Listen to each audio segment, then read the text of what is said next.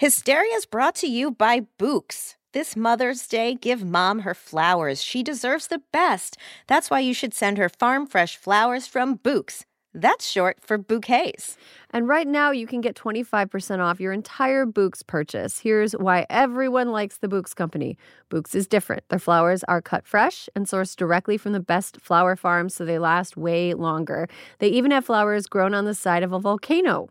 Which I love. Bouqs has modern designs and unique flowers you can't find anywhere else.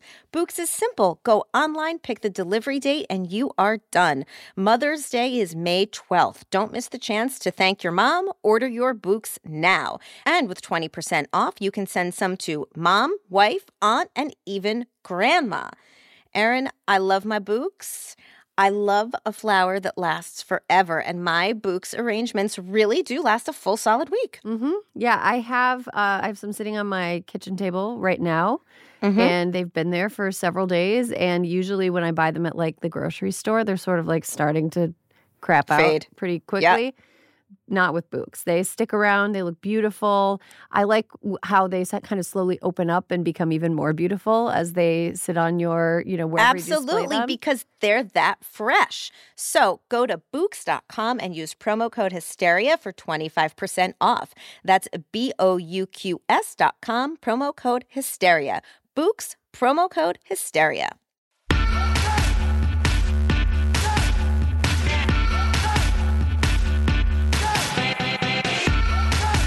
Hello, and welcome to Hysteria. I'm Erin Ryan. If you've been paying attention to the news, it's been a hellish hellscape of a hell week. But thankfully, we have Alyssa Mastromonaco to break down what's happening in Alabama, Georgia, and beyond, and what can be done. Thanks a lot, Susan Collins. Then we've got a special treat for Personal Political. Actor Allison Williams joins Naomi Ekperigin and Megan Gailey in studio to talk about how sometimes, when everything seems like it's the worst, putting on fake eyelashes and a wig and sashaying glamorously out into the world can make things feel a little less terrible. And, as always, the hills will die on.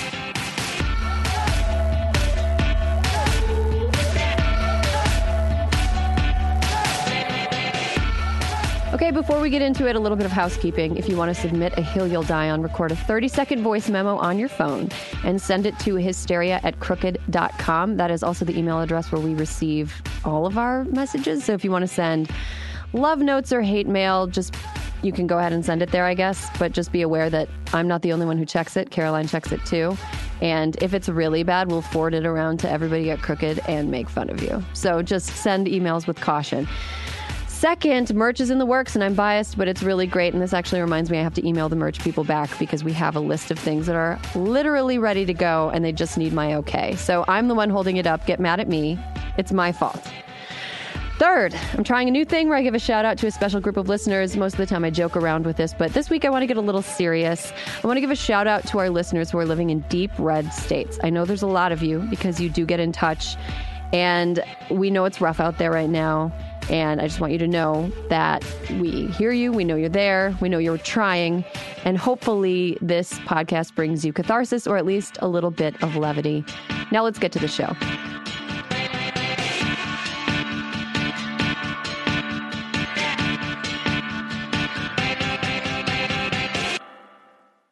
Hello. Good, Good morning. Alyssa. I just, the first word I said to you was like froggy. Good morning. The weather here in New York, it's basically uh, rained and been below 50 for three weeks. So I've had nonstop sniffles. Oh, dreadful. No, it's cloudy here. So I'm acting like the world is ending and being real baby about it. But yeah, it's, it's cloudy with a high of 69, which is, I don't even have the energy to say nice about it because I'm so sad about everything in the news.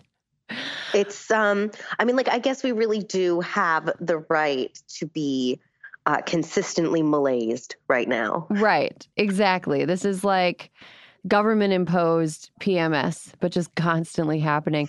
You know, Alyssa, I, I want to just like kind of jump right into it. I was, we were texting earlier a few days ago, I think, and you informed me that you knew all the words to the song We Didn't Start the Fire.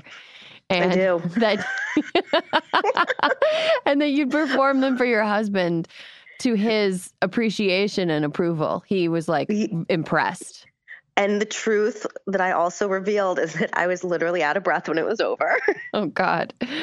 Well, I was uh, I was going over the outline for this week's episode and the things that we're going to cover in our news section, and I started thinking that it felt like right now we're writing a special uterus only edition of We Didn't Start the Fire. Just every day, something terrible that's happening with women's reproductive rights and women's reproductive health. And it's bad. So let me go through my little version of We Didn't Start the Fire, which doesn't rhyme and isn't actually a song at all. I'm just, this is the way I'm packaging it so that I don't walk into the sea. Okay. so last week, Georgia's governor signed the Life Act into law. Georgia's governor, Brian Kemp, who should not be the governor, by the way, which would ban all abortions in the state after a fetal heartbeat is detected, which usually happens around six weeks, which is earlier than a lot of women know that they're pregnant, which is when a fetus is actually an embryo and it's not quite as developed as a shrimp. But anyway, the bill would penalize those who perform abortions for up to 10 years in prison. And it doesn't explicitly exempt women who perform their own abortions, which makes it unclear if miscarrying would be a crime in the uh, Gilead version of Georgia. That bill actually has exceptions for uh, pregnancies that risk the life or possess substantial and irreversible physical harm to the pregnant woman and for rape and incest. But after that was signed into law, this week Alabama said, Hold my beer.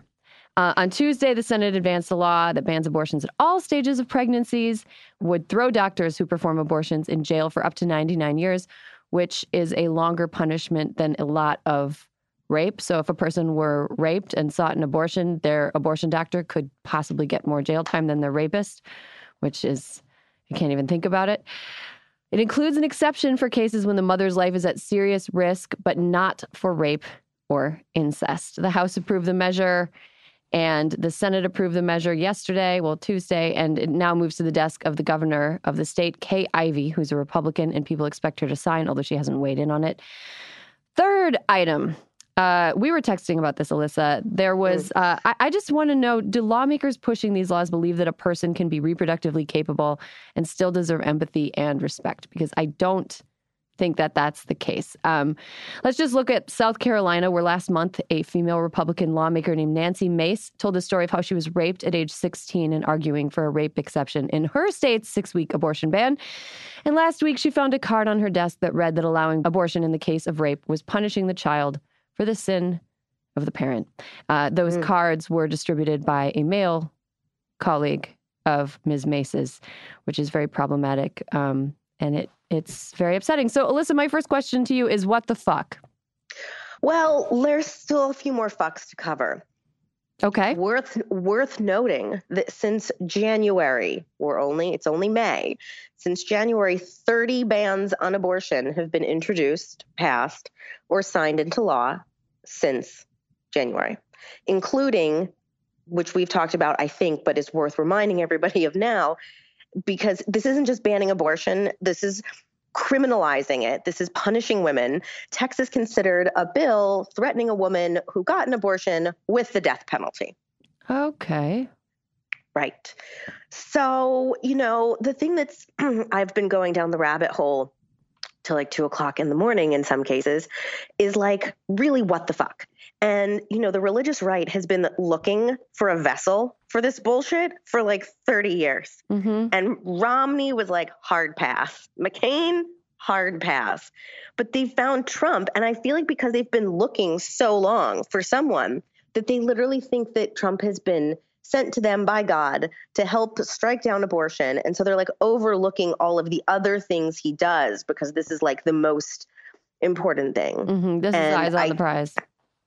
I really, um, I really just think uh, I just I don't even know what to think about it. I just I, I just found that very depressing. I watched a whole documentary on the religious right in Donald Trump, and then also this is just one thing I think it's not it's not funny. None of this is funny, but how many outlets and articles have cited the governor of Alabama as a he? They're like the governor he will, and it's like no no no no no. Hashtag I guess Ivey is the new hashtag complicit yeah. behind Ivanka. Like and I Susan mean, Collins, and, and, also where is oh fuck Susan Collins. Yeah, fuck like, Susan Collins. Like sad trombone Susan Collins. Like I can't even with her. This is her Like- legacy. This is her legacy now. Like she was, she played dumb all last summer during the Kavanaugh hearing. You mean that a Roe v. Wade is settled law? Yeah, and then oh, if it is settled law, then why are the, why have there been, like you said, thirty different states that have tried to ram through uh, clearly unconstitutional abortion challenges with the intent of getting them to the Supreme Court and getting them overturned because they believe, unlike Susan Collins, that Kavanaugh is going to do it. Like, and here's the thing: you have to assume that Susan Collins that she does believe it should be settled law, right? So maybe the "We Didn't Start the Fire" song should be rewritten to be like Susan Collins, you started the fire, but you can put it out. So get on it, girl. Yeah. You know, another thing that scares me about the Supreme Court, they do have their four staunch conservatives, including Alito, who, if you want, for a good time, go ahead and read about Alito as a district judge in 1992 in the lead up to Planned Parenthood versus Casey. It's a real roller coaster ride into hell. But uh, now we're, I find that we're kind of clinging to John Roberts' vanity and his adherence to the court as a respected institution as po- possibly the last hope to save Roe. And honestly, if if if the chief Chief Justice Roberts is the new Anthony Kennedy, then I'm the new Rosa fucking Luxemburg. Like, what is happening? I don't know, but literally all eggs in the basket, all of our eggs are in the basket of John Roberts. Yeah, you know? And he does seem he does seem to you know take his job as chief seriously and does seem to um what's the word? Respect yeah. what we would call settled law. Hmm so you know maybe maybe he he can stop like but that's like that's like one person. I mean Mhm. it's, it's like john roberts is the one person standing between 51% of america and like hangers Yeah. And here's something interesting that happened this week and also bleak in, in along the Supreme Court lines. Justice Stephen Breyer, who is a reliable a reliable good guy, man, liberal ally judge on the court. Uh, he, he dissented in a case called the Franchise Tax Board of California versus Hyatt, which overturned a 1979 decision saying that states cannot claim sovereign immunity. It's it's it's kind of in the weeds. But in Breyer's dissent, he said that he was uncomfortable with the court's comfort in dismissing settled law and that the Mhm. court surrendered to temptation to overturn a decision they didn't like. And he concluded by saying today's decision can only cause one to wonder which cases the court will overrule next. Now, on one hand, that could be a lot of people were saying that's, oh man, he's afraid that Roe v. Wade is going down. On the other hand, perhaps he's just writing for an audience of one, which is John Roberts, which is, you know, hey, Right. hey, dude, like you gotta, you gotta keep this shit together because it is looking grim. right and then like maybe we can just hope that john roberts was like yo i gotta play this like i gotta play this and so i'm gonna let some of this stuff go but like hope that i can hold back the really bad stuff i mean like like not to be hyperbolic or dramatic or hysterical but don't This is the place to do it if you're going to be hysterical, Alyssa. Well, I was being I in was- the name. being rhetorical. Mm-hmm. Don't you think that if it comes to like, look, this everyone we all know that these cases brought at the state level are all meant to pop, you know, percolate up to the Supreme Court in the hope that it the any of these decisions would overturn Roe. Now, something like the Alabama case is so fucking outlandish that I couldn't imagine that's the one Mm. you know where the because the other thing um what was it the the amendment to the bill to allow rape and incest as an exception failed and it, because it was all all white men like i just feel like even the supreme court knows that they have to think about all Americans and not something as outrageous that was passed like predominantly almost exclusively by white men. Um, yeah, I mean, but the Supreme Court is predominantly white men, and I and it, historically it's been all white men. But- and and I here's here's my thing. Don't you feel like civil? This is like a civil war vibe. Like if they Yeah. really, if this really start, I mean, like, I mean, of all states for this to happen, I guess Alabama's not a shocking example. No offense to people who listen to us in Alabama who love hysteria, but of all the states in the in in the United States, this one seems the most likely to have done something like this. hmm Yeah. Right. Yeah, it does. I mean, although Mississippi tried to really get Right. the personhood stuff passed a few years back and it didn't quite work. I think that Alabama's strategy here, and I've heard a couple lawmakers kind of talking about it, I think their strategy is to just view the courts as like a place where they can come in and bargain. So this is their initial offer. They they want all abortions outlawed. And it's sort of like they're buying a car. They're like, okay, I mean, this is that's a crude way to put it, but it's like they're coming in saying like, well, this is what we want. And now they know the court will hear them and give them some of what they want. So they're just asking for everything they could possibly want with the expectation that some of it won't actually be granted by the court. Like in Casey in 92, it was about a Pennsylvania law that had three different provisions and the court struck down or in a district court struck down one of them. You know, it's like that's kind of how what will happen. Like the Supreme Court will carve little pieces out or carve big pieces out and say yes or no, but it's all very upsetting. And I wanted to talk, I wanted to move on. I could talk about this all day, but I wanted to move on quickly to something that went a little viral this weekend, and that is the sex strike that Alyssa Milano Yeah. suggested. So, okay, I'm just going to get a little scoldy for a second. Liberals constantly fucking fall for this shit. Here's here's what happened. A person was frustrated and made a joke on Twitter. And it was obviously not something that everybody is going to want to participate in or actually do.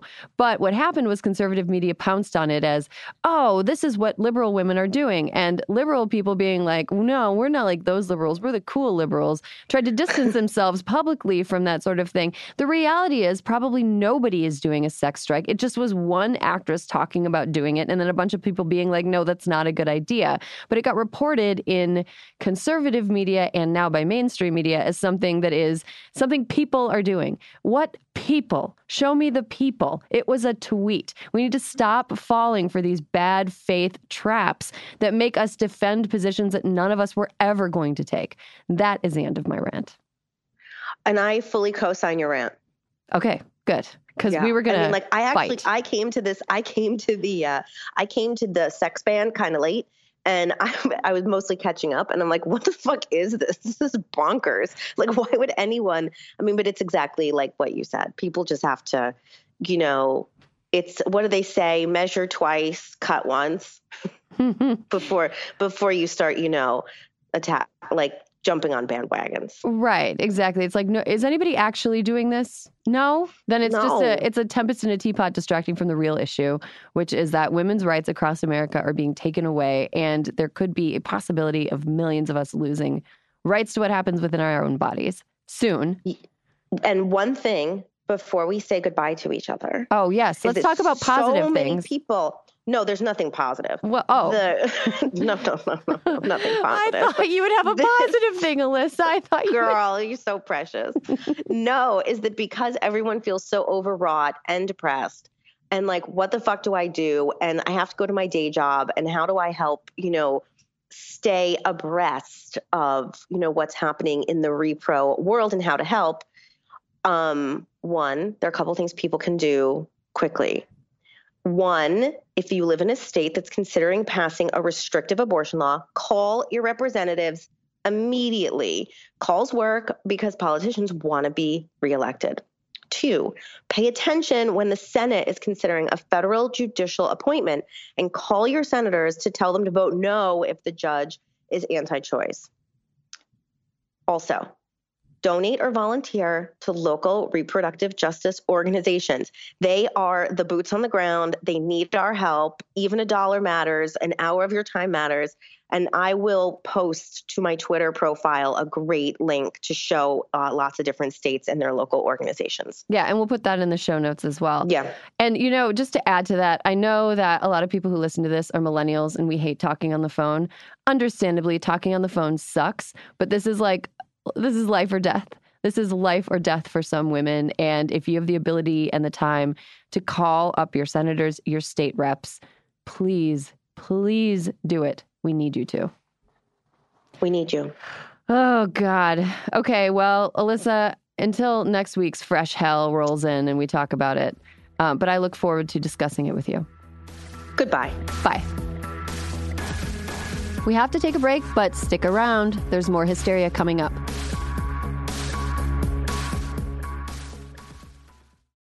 This episode of Hysteria is brought to you by Vuori. Need the perfect Mother's or Father's Day gift? Check out Vuori Performance Apparel. Drawing inspo from the coastal California lifestyle, Vuori's products inspire others to live vibrant, active lives. I love that they're calling this the coastal California lifestyle. I will embrace that instead of what I thought it was, which was the I only want to wear comfortable clothes lifestyle. Yeah. I have I refuse to be uncomfortable if I want to be productive. I refuse to be uncomfortable, but sometimes I have to look like I belong in a respectable place lifestyle, which is like Vuori is perfect for it because they the clothes look fantastic. They fit great. They are so comfortable. I lie down in mine all the time. Especially, Erin, the women's performance joggers. They have a slim but relaxed fit and are designed with dream knit stretch fabric. I love my joggers. I've slept in mine. I've slept in them. Really? You don't get hot? No. They're very like on a, it's like Oh. a couch nap. You know, you have like a Oh, yeah. You've got like maybe a half an hour in the afternoon. You're like, ooh, I've got a like small break. I'm very tired. I'm gonna just like lay down for 20 minutes. Yeah. perfect. Perfect for couch Okay. napping. Joggers. I love the leggings. I can work out in them. I can do my errands in them. I can wear them with a proper top to a business meeting. It is not a problem. Oh my gosh. Yeah, you probably could. Just put Yeah, a, a totally. blazer and like denim shirt, denim, denim- shirt, oh, blazer, yeah. leggings. So easy. 100%. And of course, the men's core shorts. They have a classic athletic fit, falling just above the knee, while the Sunday performance joggers are made from recycled performance stretch fabric. I got my dad some men's core shorts. He wears them to mow the lawn. it's perfect. He is like I think my my dad is one of those people that just like beats the crap out of his clothes. He'll wear them until they're they look like a security blanket that a 30 year old Yep. still has, where it's just like a ball of string, and you're like. Um, Our dads are the same. yeah, yeah. But um, my dad has had his for like a couple years now, and I think I, I saw him wearing them the other week when I met up with um, family on a on a short weekend trip, and they still looked great. It was like, Dad, your clothes still look new. So fancy. Vuori is offering Hysteria listeners 20% off your first purchase. Get some of the most comfy and versatile clothing on the planet at vuori.com slash hysteria. That's V-U-O-R-I dot com slash hysteria. You'll also enjoy free shipping on any U.S. orders over $75 and free returns. Go to vuori.com slash hysteria and discover the versatility of Vuori clothing. Look around. You can find cars like these on AutoTrader. New cars, used cars, electric cars, maybe even flying cars. Okay, no flying cars, but as soon as they get invented, they'll be on AutoTrader. Just you wait. AutoTrader. For over 130 years, McCormick has helped you make mom's lasagna to keep her secret recipe alive. Take over taco night. No matter how chaotic your day is, conquer the bake sale, even if you get to it last minute. And craft the perfect Sunday brunch when it's not even Sunday. Because with McCormick by your side, it's gonna be great.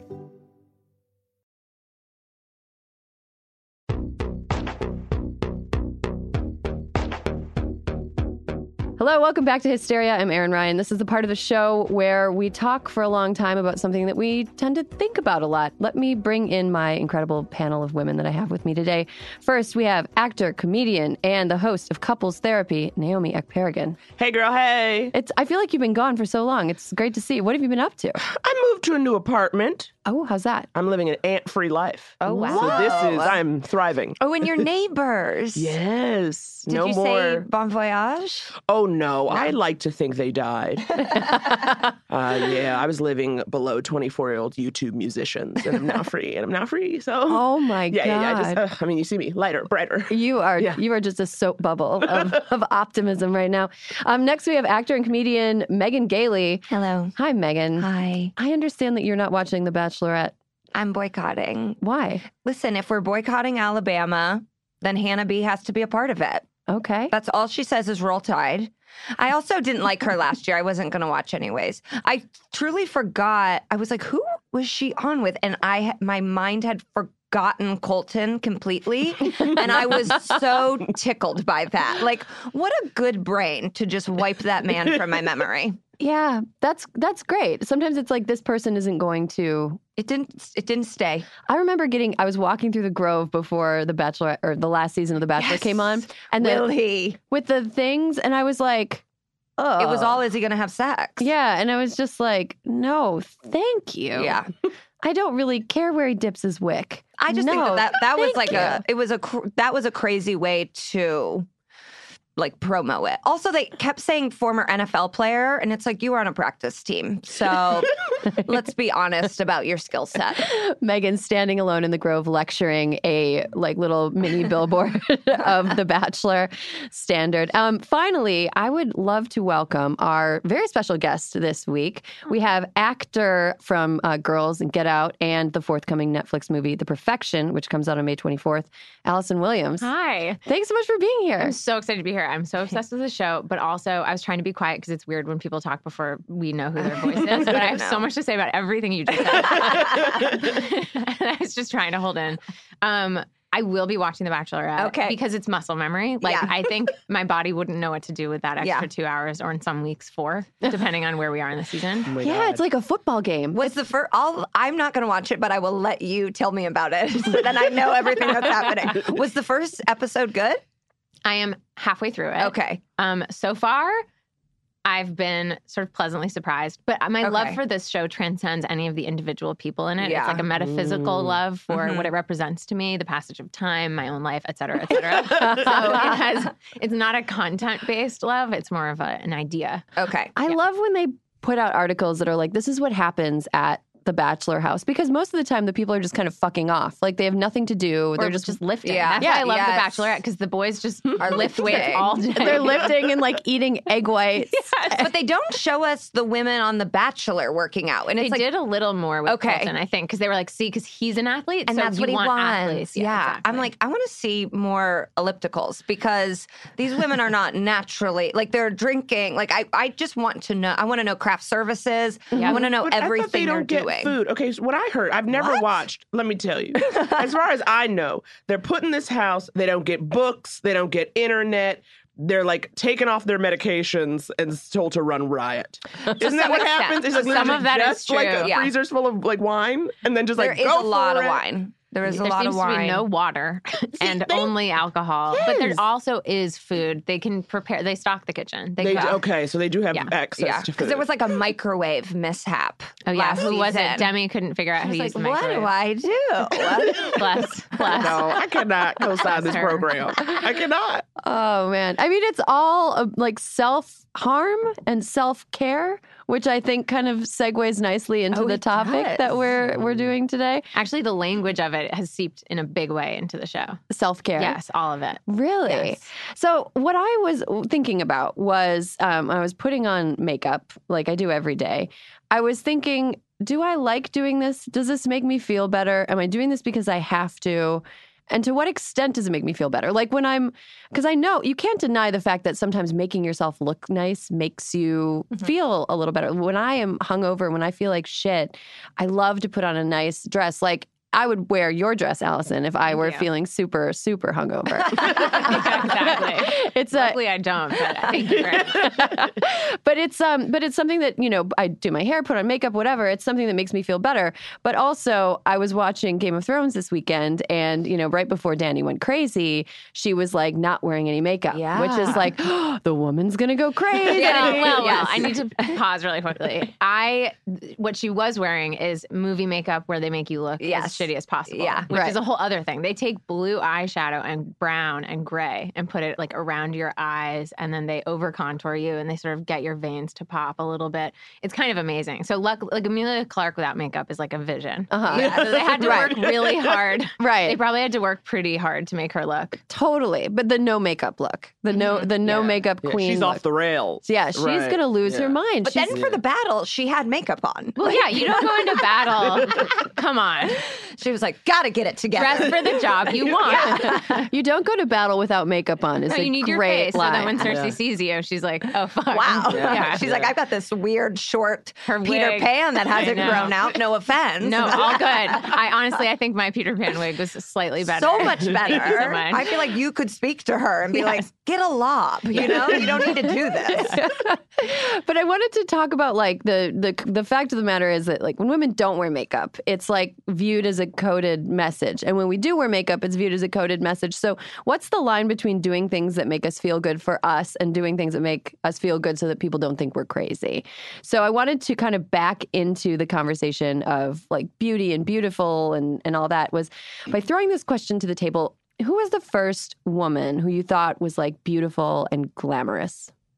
My mom. Yeah. I remember just like watching my mom put on makeup and then sometimes oh you would get like a blush brush like you, she would put just a little on your cheek and you were like wow and just sitting my mom had a vanity and still does and she would sit there and you know dab on her her perfume on her wrists and it was so cool to me and luckily I have a really pretty mom so You do. You've been Instagramming, and Yeah. I've noticed your mom is a- very a beautiful woman. If I had had a monster of a mom, I think I still would have been like, "Wow, those lashes!" You know, I think you just love your love seeing your mom get done up, and it was so like thrilling to me. mm-hmm. Yeah. Naomi, how about you? Yeah, I think it would be same. My mom was always into clothes, and so that was the thing I like. She like her getting ready and like putting on outfits, and I've never like. I've never had her fashion forward sense. You know, put me in like, I mean, I'm wearing a striped shirt right now. I am letting you know something. pushing it. Honestly, I was gonna say on when you walked in. You like, what wow, is this fashion week? Making a statement. Yeah. Normally I'm like, is it gray? Is it dark blue? Is it black? You know what I mean? But like to see that for me, that was such an indicator of confidence. You know what I mean? Color, pattern, something like that was like, wow, you're cool. You like want to leave the house and have people look at you. That's Mhm. huge. You know what I mean? Mhm. Allison, how about you? Oh my gosh, there were so many. I was obsessed with glamorous people when I was little. My number one beauty um, inspo was my mom, who really didn't wear makeup, and I thought that was very fabulous. But Mhm. I thought the most beautiful women alive were animated, which, is a huge, which is a problem. Like I thought Belle was like the prettiest person Yeah. who'd ever lived, and her no makeup, makeup, just running errands in town look. Yes. Um, and you know the hair that kept falling on her face like i just thought it was so glamorous and then also i saw marilyn monroe when i was little and she like just did it for me in such a big way and so my it was kind of all over the place i thought my mom was so beautiful and didn't wear makeup and i thought that was like a superpower Wow, that's that's so interesting. I I remember my mom never made a big deal about being like glamorous or anything. She was a like small town journalist when I was little, so she was like she had her little like power blazers and stuff. but I never was like my mom is very glamorous. I was like my mom is very powerful. Mm. But in terms of women that I thought were just like pinnacles of femininity, glamazons, Julie Andrews. oh oh, me too 100% Julie Andrews. by the way also a better hairstyle for cersei Yes, Yes. yes. just saying yeah, As a nun. yes. similar to Yes, Cersei, I but the better. same way but about better. I thought she was felt just the the same way pinnacle of femininity and she was so beautiful and she never really was like wearing it now as an adult i'm like dude the baroness is way better Yeah. She's- or grace from annie was so pretty I never remember that saw it. old annie i Yeah. never saw the old Annie. Grace Yes. was so elegant in all of her chiffon. Yeah. It was very girly for me. But yes, Julie Andrews. And also, what we didn't know is how much makeup she was actually probably wearing. Right. It's like the, studio the no makeup Exactly. look, basically. But I, I, you know, and I remember being a kid and realizing I didn't make the connection that like women have to wear a lot of makeup and put forth a lot of effort in order to look that way. That's just not how they, that's not how they wake up. And I just, I was thinking about the first time I thought, like, oh, I need to put, I need to put makeup on, or I need to shave my legs, or I need to do. I think I was in like middle school basketball, and I noticed the other, like, I had hair on my legs, and one of the other girls just like didn't. And she was like, "Don't you shave?" And I was like, "No," you know. And I had to like ask my mom, and she was like, "No." And then I snuck a razor in the shower, you know, Yes, like the moms say no to shaving your legs. they It's so funny. Always say no to shaving your legs.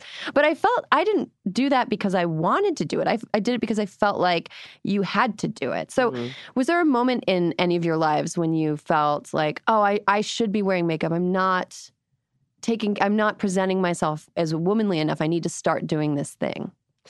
I mean, my like second grade to eighth grade were really, really not a good look time for me. and so I really wanted it. Like when my parents would leave the house, I would go into their room and I would put on all my mom's makeup. And then when I knew they were coming back, I would take it all off and then go lay on the couch like nothing had happened. Like it was my It was secret. It was for me totally. And I would walk around the house and look in every single mirror. and I was like, I am beautiful. Like a weird ghost. Yeah. I would like catch myself and be like, okay, braces. Um, but I, I had a friend who shaved her eyebrows down the middle. Ooh, yes, and so did. when that happened, my mom was like, Do you want to get your eyebrows done? And I was like, Yes, I do. And so she started taking me in sixth grade because she didn't want me to shave my eyebrows. And I felt like, oh, this is like a fun thing we share together. And I do think a lot of my mom and my bond during during that time was makeup, hair. I tweeted the other day, my mom did my hair till I was 18 years old every single morning because it was too long and my arms were too short and she would hot roll over it. And it really was like our I mean, I've had therapists say we're codependent, and I'm like, great, you're fired. And then I go find a new therapist. But it was like, it, it, I do think our love is so deep because we've like shared the pact of lipstick in some ways. Hmm. That's like beautiful and tender. Yeah. I love that. It's like a tender connection. It is very beautiful and tender. Naomi, did you ever feel like pressured to look a certain way or do things to look a certain way? Uh, no, I think I came to makeup late. I feel like I got into makeup maybe in college, maybe even a little really? after. Whoa, this is you guys are blowing my mind right now. well, because like okay, because I went to so you know. I went to like a private school. I was one of the only black kids. Like I was tall, I was bigger. Like being cute was not an option. Like I Yeah. never I was like that's not you. That's not going to happen for you. So I kind of just like didn't even try. You know what I mean? I'm giving you oversized Mickey Mouse sweatshirt. Okay, I'm giving you a wide leg pant. so it was like not it was not a fashion show. And then so I didn't really try. And then you get to college and people start, you know, doing stuff. But then I went to like kind of a hippie school where again it was like we're growing all the hair out, we're doing our thing. You know what I mean? Like this wasn't but but I was like, guys were kissing me on the mouth. So I was like, I'm doing fine. You know, like I didn't associate it. It's a it good wasn't till- indicator. yeah, I was like, wow, I was like, it's happening for me. and then I think it was after that, like once I kind of got in, got out into the real world, so to speak. I was like, oh, you have to put stuff on your face Mm-hmm. total strangers who might not be impressed that you're funny or have read certain books. They're gonna need to be warmed up to you before you speak. Mm-hmm. You know what I mean? And like, that was like, I didn't learn makeup probably until I was like 22, 23. Wow. Yeah. That's a really interesting point you bring up, Naomi, because you're like, boys were kissing me. And I think if we all took a second, you know, we're we are all women who sleep with men. Mhm. And but I think if we took a second to step back and think like, what could I not do and have men still sleep with me? The answer is most things. Yes. Although I will say, boys kissing you hit me as a reflection of how you were feeling about yourself. Because I feel Hmm. like I feel like if you are feeling positive about your whole situation, it is like an electric pulse you're sending out into the world, and it just means you're. It's like that thing where you're finally, if you're ensconced in a happy relationship, and then suddenly out of the woodwork, like the dead army guys come emerging They yeah. you had White your eye on at the Walkers. same time. You're Yeah. like, why now? You're Right. four months late or they whatever. smell your joy. Exactly, Right. exactly.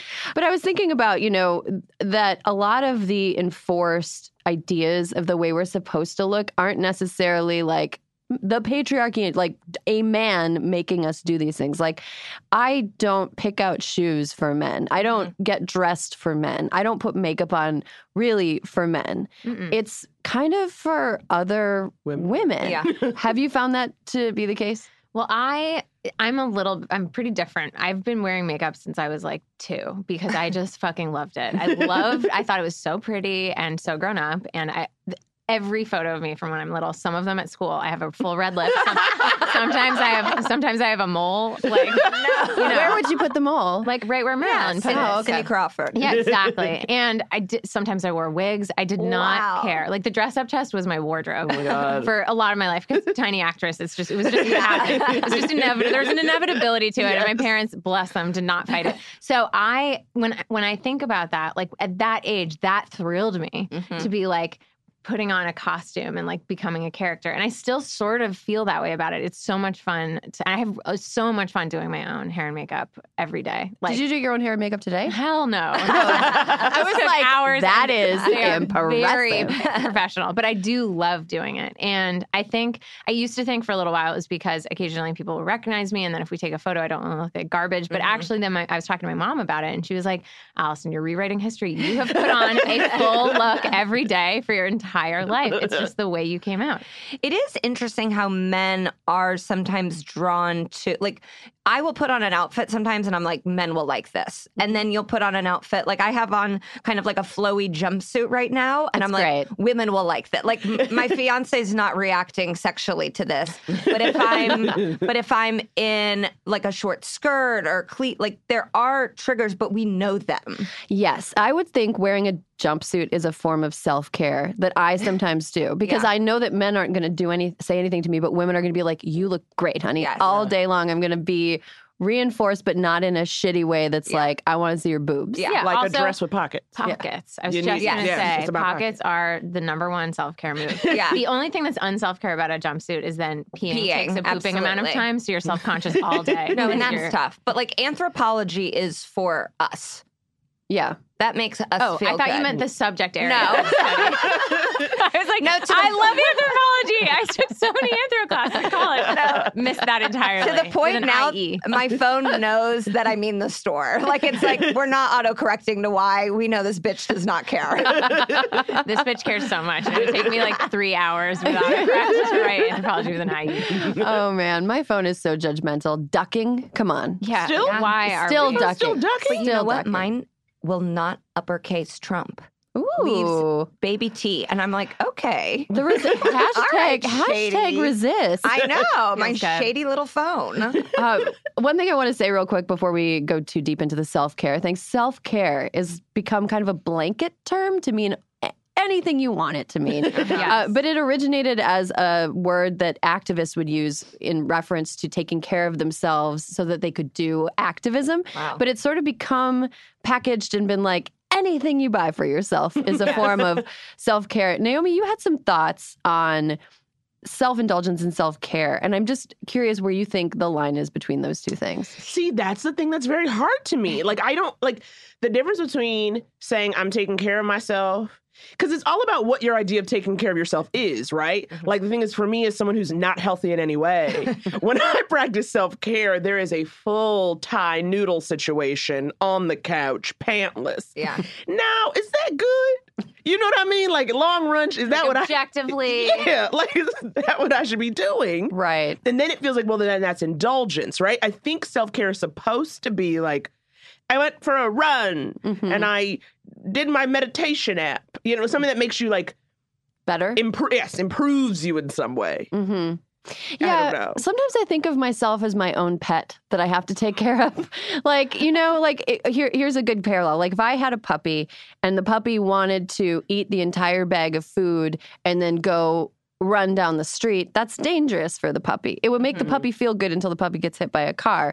Um, but you know, you don't let the puppy This is a dark world. do that. Yeah, well, I mean, I'm I'm a I'm a paranoid and anxious But it's also person. like the puppy ate and then wants to run. I Yeah. feel like that's Yeah. a check and balance. I thought you were going to say, I yeah, I thought you were going to say the puppy wants to eat the whole bag of food and then watch Netflix on the couch.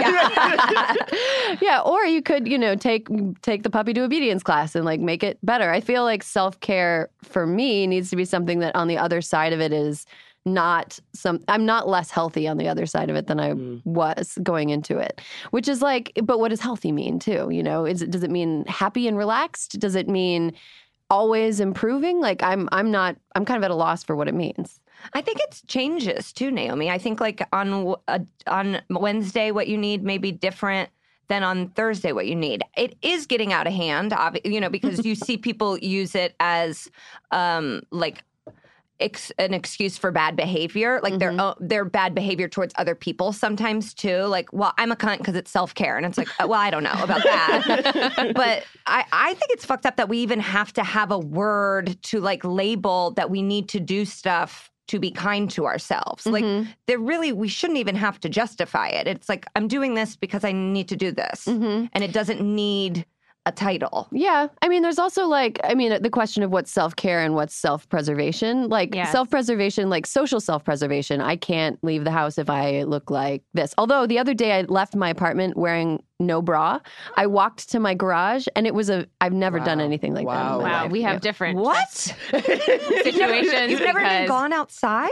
I mean, in the country, yeah, where I grew up, but like country, in in the, the city. As a city, my ma- as a country mouse, Yeah. country mouse no bra, city mouse bra. Oh my god, I can't let them know I'm a country mouse. Got to keep these tits strapped down.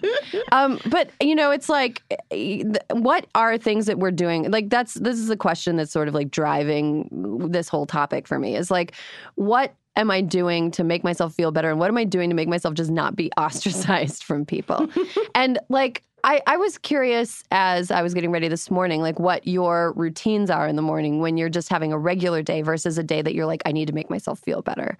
So um, I don't know, Allison, do you have anything different that you do? Oh boy, this is so elaborate. I can't possibly tell you my routine because there's not enough time in crooked media. But um, We've got several the podcasts. I know that's true. I'll just start it here and then I'll go on to the pod saves. And, um, I it's the same no matter what, and I find that very helpful because it takes it deflates whatever it is that I think makes the day like particularly crazy. I can gauge my mood based on how long it takes me from waking up to beginning that routine. How long that time is from eyes open in bed to the sink is how I'm feeling about the world and also a reflection of my schedule, but mostly how I feel about the world. But I would also say that like a good example of this is that I got injured recently and so I started getting massages and in my mind massages are like a mini bar level indulgence. Mhm. And so I'm sort of shady about it. I like don't always tell people where I'm going. um, but they're I'm having very legitimate, important work done on my body so that it works Mhm. properly for the first time in my life. It never occurred to me that massages could be productive and by the way, super painful. But um, it's really important and it's making my life better. But it is in that category. If you could get it at a spa, it has an association with something you get as a special treat on a trip. Mm-hmm. Right. But there are some of those things that that if you need if your body needs it, it's a good thing to do and to mm-hmm. maintain and to destigmatize it as a special treat and as an indulgence in your head, Right. which is the process I've been going through. I also say being like a little bit cagey about getting a massage makes you sound like you're going to pull a Robert Kraft. Yeah. yes, no, literally. No, I just will be like, yeah, I'm going to Pilates for hours. I don't know why I think like private Pilates classes is less indulgent, but I do like there is just something that seems like if I'm going to be lying down with spa music, nothing that difficult or important can possibly be happening. But the truth is, it really is. Like if I'm not walking correctly, like that's sort of an issue. But I think the I think the routine thing is um it's a way to keep my it's the only routine I have because I don't go to the same place to I don't have a, a normal job like that. A lot of us are that way. So it that little part in the beginning of the day and before bed are the only routine things I have at all. And so keeping them consistent day to day I find deeply, deeply satisfying. hmm Do you find having rituals to be? Do you do you change? Like, is is your getting ready routine a ritual, or is it something that? no, it's just something you have to do. Yeah. You don't want to stink when you go in the world. Mm-hmm. And that's pretty much what drives me. Like I this morning I was early here because for the first time my body woke up early and I didn't fight it. Normally I will stay in the bed to the last possible minute. Uh-huh. And so then my getting ready is like a 15 minute hurry up just get it done type of thing and get out. Mhm. Um and so normally yeah, I like don't put too much into it. You know, if I have something to do, like usually before a show, if I know I'm gonna be on stage, like I will give myself a little more time. It's like part of getting my energy up. It's like Mhm. listening to a little Beyonce. Maybe doing an eyebrow. That's how you know I'm all in. If I Just put the one. You don't want to go crazy. I mean, my God. Yeah. You know, I want them to think I'm suspecting them Yes, with an arch or exactly. an arch brow. but yeah, so that like that's when I'll try. Uh-huh. But like getting up in the morning, not necessarily. Huh. Yeah. Yeah. I think with a comedian schedule, it's like probably different than having like a nine to five thing. When I was working in an office, when I was working at um, Merrill Lynch, uh, I, I used to wake up super early and like totally like I had no joy in my job. I experienced zero joy, but I could experience joy from like waking up and picking out a great outfit. Yes. Like, and then afterwards going home and taking all my makeup off and like going on a run and going, like every joyful thing in my life was not my job. And that was one way to sort of get to a point where I was happy about what I was doing, which was kind of bleak, but I'm glad that it helped me kind of get through the whole thing. I think now if I'm feeling, you know, it's funny. I just, I moved into an apartment out here when I decided to just let go of the New York City thing. Um, And my apartment has a separate bathtub and shower, which I was like, I, as soon as I saw it, I was like, I'm going to take baths. I'm a bath person now. I'm going to take baths all the time. So I'm gonna, baths. I'm gonna relax. Daily. I'm gonna get one of those trays Yep. where I like. I'm gonna put. Yes. A, I'm gonna put a book up there. It's not gonna get wet somehow. be a candle that never has dust on top. yes, exactly. It's going to be, there's going to be bath beads and bombs and all kinds of things that you throw in the water. And I've not taken a single bath. I know I took one bath and I was like, can, can I get out? Is it time yet? yeah, can I get out of this tub? So, you know, it's funny. I don't think that I'm like the sort of like spa relaxing person um, that I that I imagine that I could become. um, but it made me think that part of my reticence to being a bath person was that I was like, it's just lazy. This is a waste of my. This is a waste of time. This is something that's indulgent. This is Yeah. something. And I thought, you know, is this something that you all have noticed that like when women do things to take care of themselves that are like bathing or being alone or whatever, do you notice that they get painted as indulgence or something that's silly or something that is not serious? Yeah, I mean, I guess Mother's Day just happened. And so I saw people like saying what they were doing. And I saw a, lo- a lot of mothers tweeting, like, I'm going to a hotel alone. um, I, I don't want to be around my children, actually. that is like my treat for myself. And it struck me as so interesting that it's like we almost have to like remove ourselves from our family unit to like have peace and so and my mom we you know we went out to brunch because my dad wasn't gonna cook and then that was her day off but we really do have to like take ourselves away from people because if we're around even another female friend we could be giving emotional support we could be doing any number of things that it's almost so peaceful to just be solitary Mm-hmm. but i don't know what that means about how i feel about everyone in my life know. that i'm like i want to be alone Yeah. That's yeah, that's that's so tricky. Um, I wanted to. We have to w- wrap this up quickly so we can get to our hills because Allison has to take off. So off. many. Allison I've has been keeping a list since the show started, just in hopes that at some point I would do something worthy of coming on the podcast. So well, you should come on again and use a different hill at some point in the future because this has been very fun.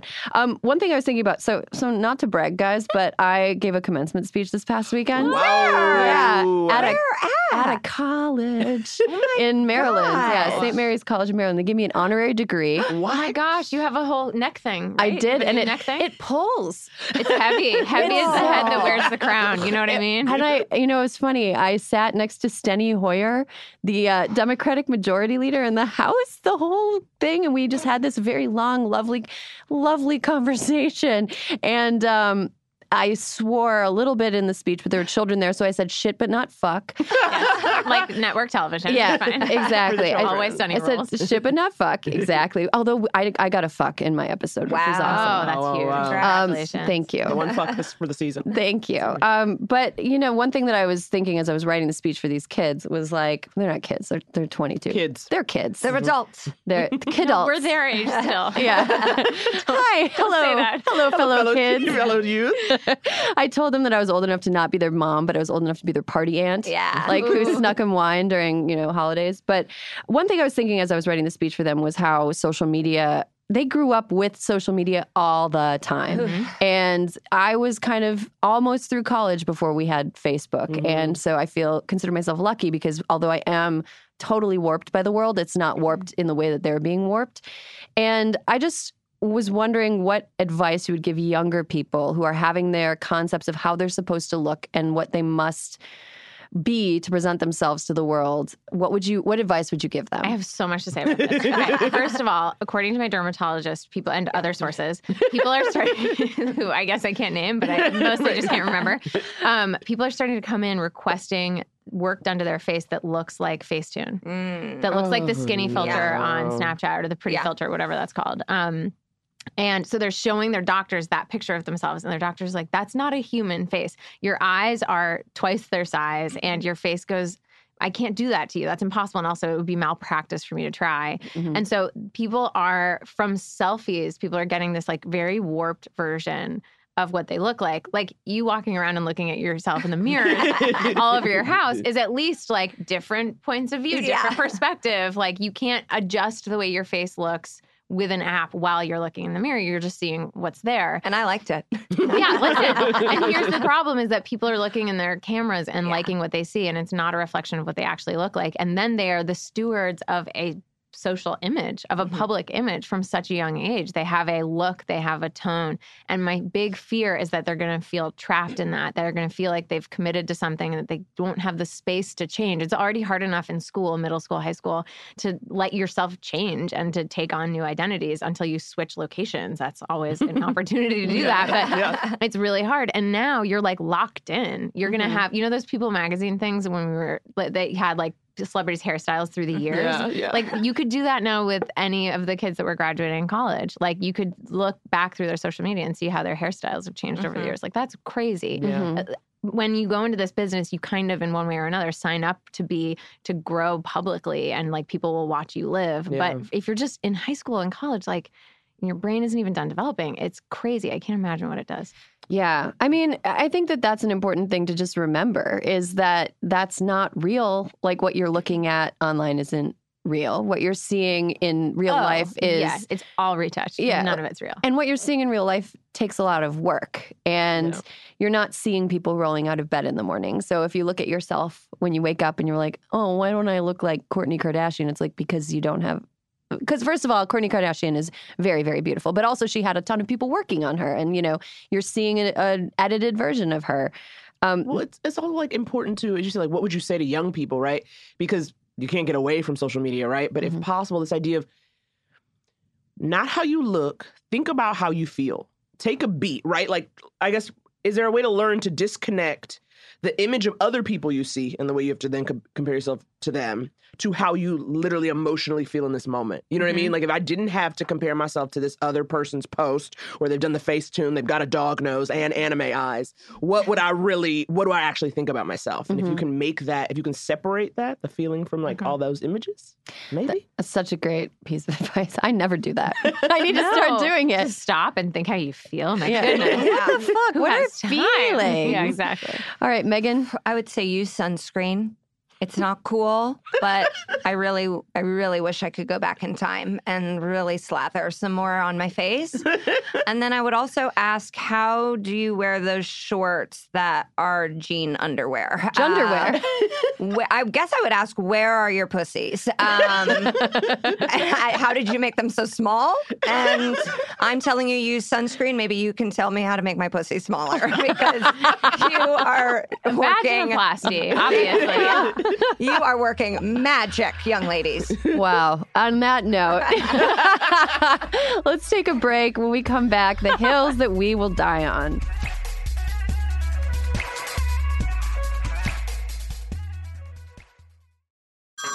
Hey everyone, it's Ted from Consumer Cellular, the guy in the orange sweater, and this is your wake up call. If you're paying too much for wireless service, you don't have to keep having that nightmare. Consumer Cellular has the same fast, reliable coverage as the leading carriers for less. And for a limited time, new customers receive their second month free when they sign up and use promo code MONTHFREE by May 31st. So why keep spending more than you have to? Seriously, wake up and call 1 888 freedom or visit consumercellular.com. Taxes, fees, and other third party charges will apply. See website for additional details.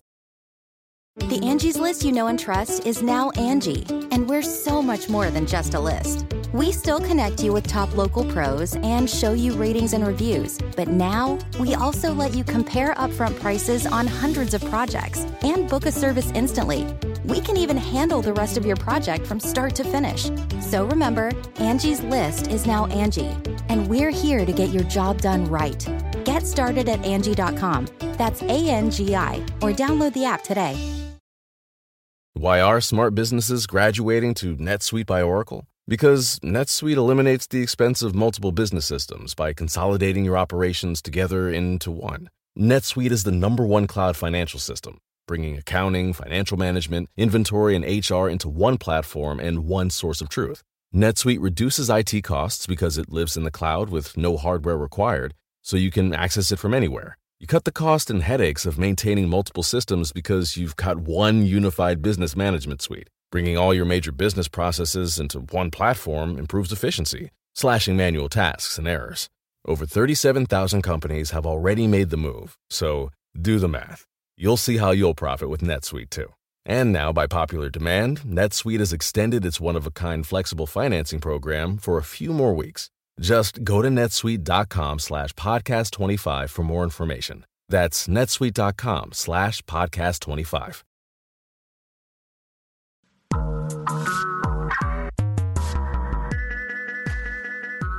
And we're back to the segment where we take adamant stances on things that don't actually matter that much. It's the hills we'll die on. Let's get started with Allison's hill. Allison. Okay. I have so many, but here's the one I'm going to pick because I just feel like maybe it will resonate. The paper on exam tables in doctor's offices. Why? Hmm. we are, it is 2019. It splits apart the second your ass cheek hits it, and then you're just bare ass on the table in a doctor's office that they're trying to keep sterile for some reason. It is so cacophonous that you can't lightly adjust. I the minute I get on the table, I feel like I cannot move Yep. until it's over because it makes so much noise, and they're going to be suspicious about my level of movement. it makes no sense. It is also deeply uncomfortable, and you're never wearing enough clothes on it, and it just crinkles, and that sound is so stressful, and it's not cozy. And that if of everywhere in the world that should be cozy, it should be that paper in doctors' offices, and that is the hill. I mean, I, it is.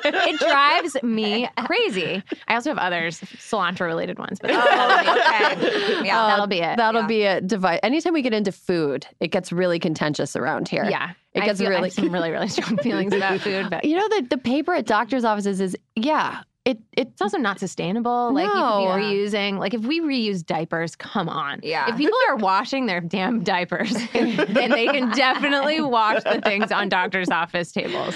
yeah, and there's something so unsettling about like the bare butt cheek on the yes, it cracks open Yeah. instantly, and then you're just like, oh, I guess this was pointless. I Yeah. guess now my butt is just where other butts are because the paper always cracks in the same It's also place. not the width of the actual No, it's thing not. you're No. sitting No, on. of course so it's not. also like you're reminded of your own heft, your own width. not. It's like this strip of tissue paper down the middle. No, you have to lie on your side in a straight pencil line so that you're just fully sterilized. Oh, with your hands over your head and your feet together in a, in the pike position. Yes, exactly. Yeah. Do you like the paper that you put on toilets? Oh, so much less. Okay. Except here's my you know the rotating one that's Yeah, automated? yeah, yeah, yeah. In my mind, I don't bother touching it I still do the toilet paper on Yeah. top of that Yeah. because it just goes around, and Around. around. and now I know intellectually that that is not the case and that it is coming from some kind of reserve and then going out. But it is I'm so skeptical. Do you know? We I don't be. know. No, but we should be skeptical. Yeah. We It- should. It could be a carousel. That's true. And it's like you pick, sometimes you'll pick a bathroom because you saw the person that just came out. I and you go, always I do. trust her. I trust you. I know you covered the Yes. seat, so I don't have to. This is great. Yeah, exactly. Oh wow, what a great hill. Allison, you have to come back. Thank you so much. I have too many to not come back so, and nowhere to say them. So I thank you very much for having me.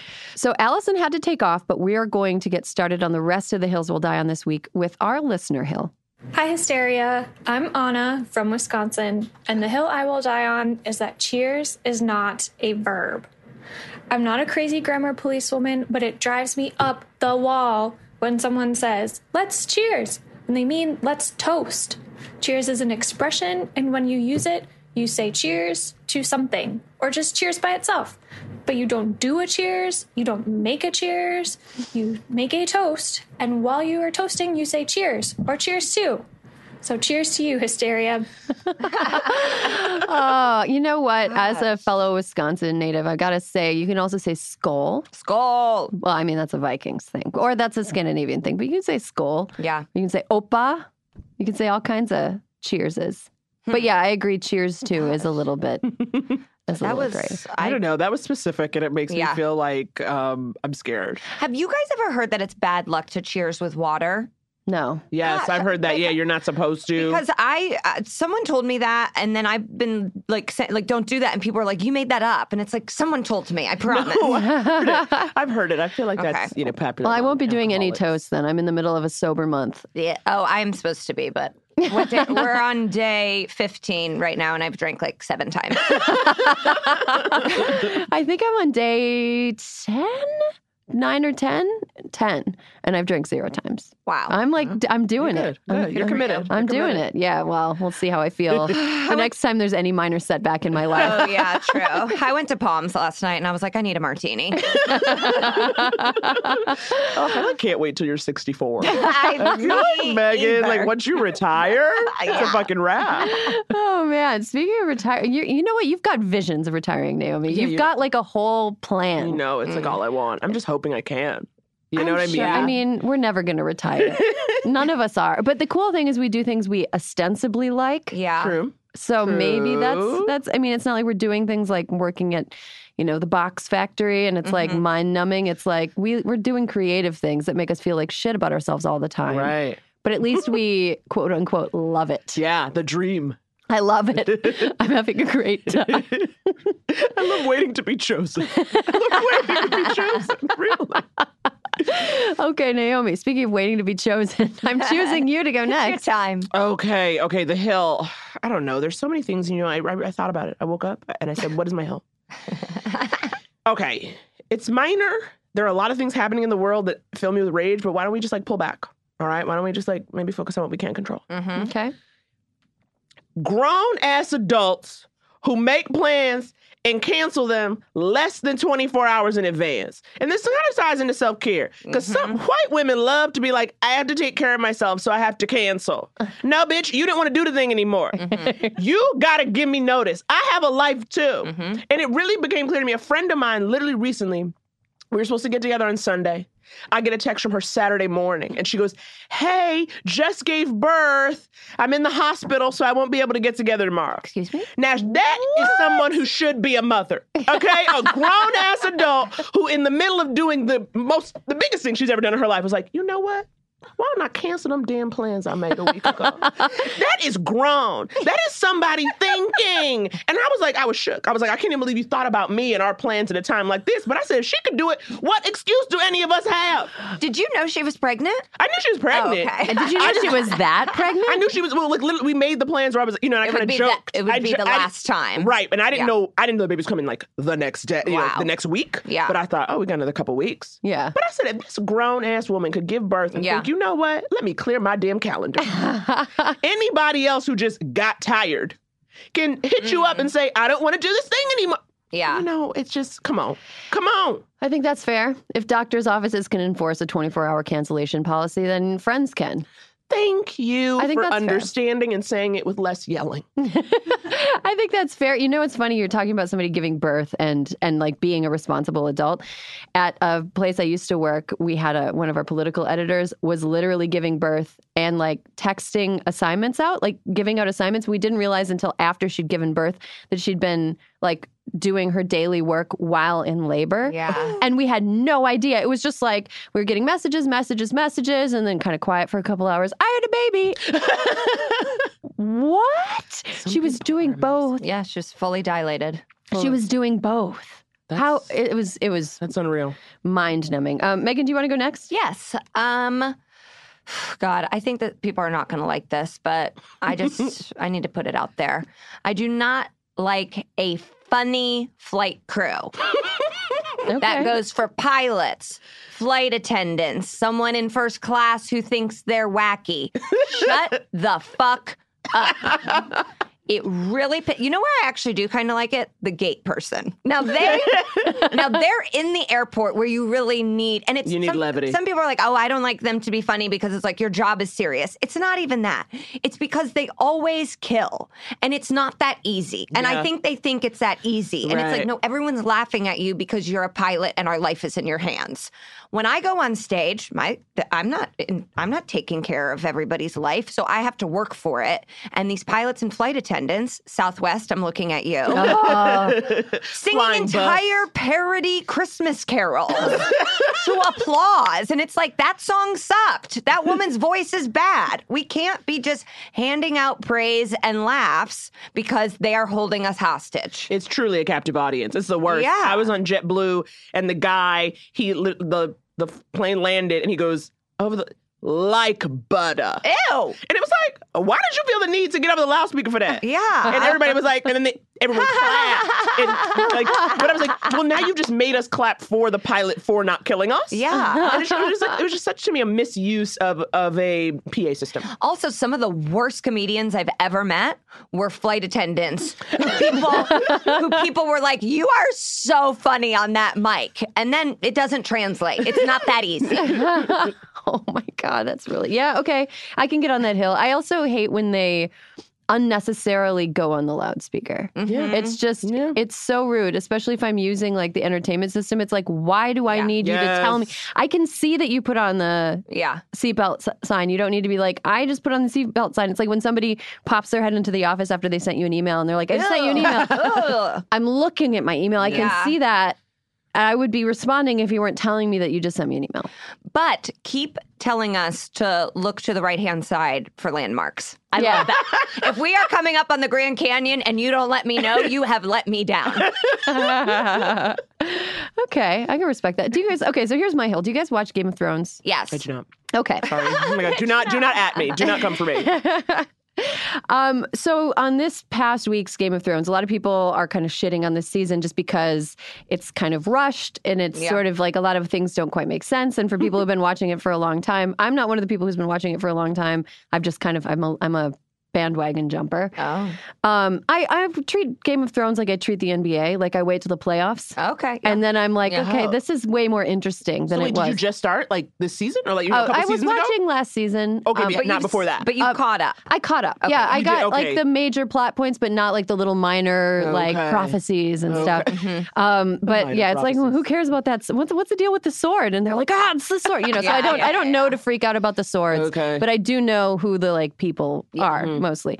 So you know, I was watching it, and it, the season has been pretty widely panned just because it's they're just hoping to get through it and there's also no way to please that many No. people um, but a lot of people are mad about this week's episode because um, daenerys uh, went crazy Mhm. and she went crazy Emilia Clarke? Yes. yes Okay, keep going. yeah the little the dragon queen Uh huh. Okay. she went crazy and did a genocide um and and like she yeah she just kind of did war crimes What? and everybody was involved in like this everybody just went ape, ape shit it was like the good guys come to this place and they're supposed to take on this like bad queen the people around her are innocent and they just like murder the fuck out of all of them with the dragon With a and- dragon. Wow. Yeah. So the Yeah. dragon is Right. You know. Yeah. and people are sort of like, you know, I don't find it believable that they're the good guys and all of a sudden they're doing all these bad things, blah, blah, blah, blah.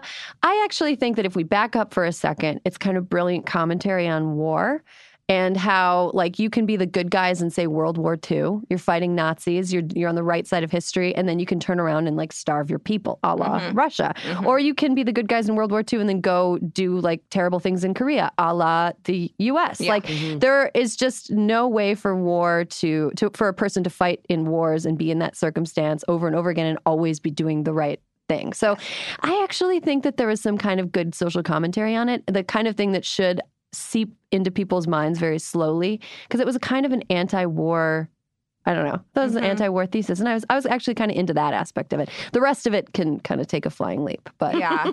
There were I felt like the breakdown was like 80% of fans hated this past episode um, because they were like, she wouldn't do this to us. And it's like, she would. Uh, she would. She Everything would and she did. all the bad after all that stuff happened to a person. Yeah. and you have an atomic bomb Yes. essentially. And everyone you've trusted and has loved you is now dead, basically. Like Dead all or of her advisors. yeah. Yes. Um, that it did seem, I thought, something that she would do. Yeah. I'm, I'm hoping that the Starks band together and run it like a family business. See that I You would know? watch. That's what that I, I want. would watch. I just want Arya, Sansa, and Jon to get together and open a diner. You know, just keep it going together. sure, sure. Like the Hobby Lobby of like a closely the held Hobby Lobby. Somebody at my at my job suggested that they just build the wall further south of Winterfell and just like let Dany do her dragon Yeah. Shit down there. Yeah. And then they just kind of are like, all right, guys, we live up with the wildings now. I never watched. You know, I tried to watch it when I was. I had a colonoscopy, and before I thought the prep would be the perfect time to finally get into the show. Uh Uh-huh.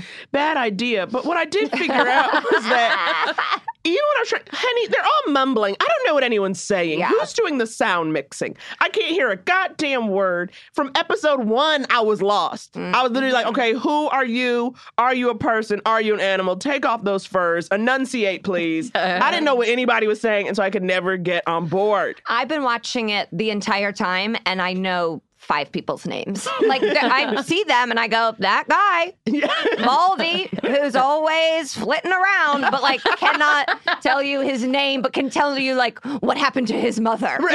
But right, that's just like having a conversation at a party with a stranger. It's like I will meet you and talk to you for 20 minutes and not remember your name because it's the first thing you told me. I Yeah. will remember everything else you told me, Yeah. except not that your name is Brian or Byron Yeah. or Ben Yeah, or their whatever. names are not coming to me.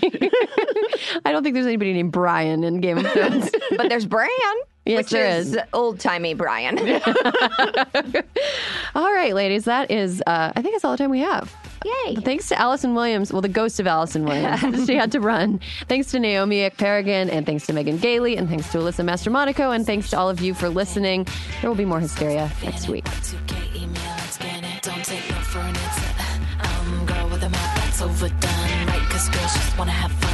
Get your gun.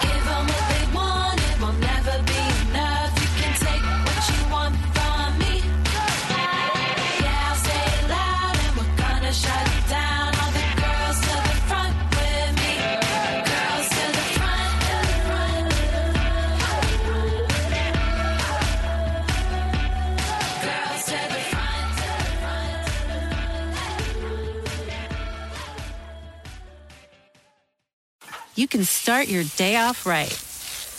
When you find a professional on Angie to get your plumbing right first. Connect with skilled professionals to get all your home projects done well. Visit Angie.com. You can do this when you Angie that. Shopify is the global commerce platform that helps you sell at every stage of your business. With the internet's best converting checkout, 36% better on average compared to other leading commerce platforms, Shopify helps you turn browsers into buyers. In fact, Shopify powers 10% of all e-commerce in the US. Sign up for a $1 per month trial period at shopify.com slash podcast free. All lowercase, shopify.com slash podcast free, shopify.com slash podcast free.